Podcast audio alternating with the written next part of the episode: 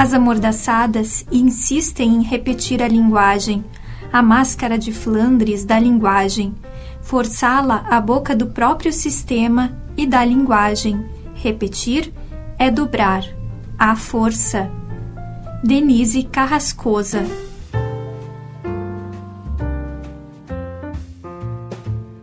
Da Estante, seu momento de leitura com a rádio da universidade.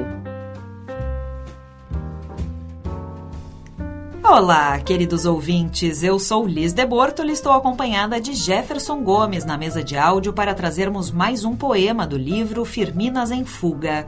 O projeto que deu origem ao livro propõe redução de pena para mulheres encarceradas a partir da escrita de poesia, entre outras possibilidades. Quem quiser conhecer mais, acessa nosso post no Instagram em daestante.urgs no post de divulgação da semana para assistir ao documentário sobre o projeto. Hoje eu leio o poema Sorriso, de Cláudia Santana.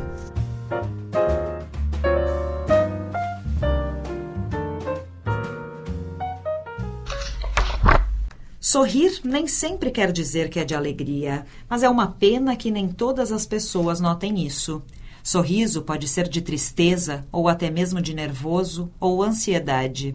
Mas sorrir por esses motivos nem sempre é bom, porque as pessoas acham que estamos bem quando na verdade estamos pedindo socorro. Neste programa trabalharam Liz de Bortoli, Mariana Sirena e Guilherme Gabineski.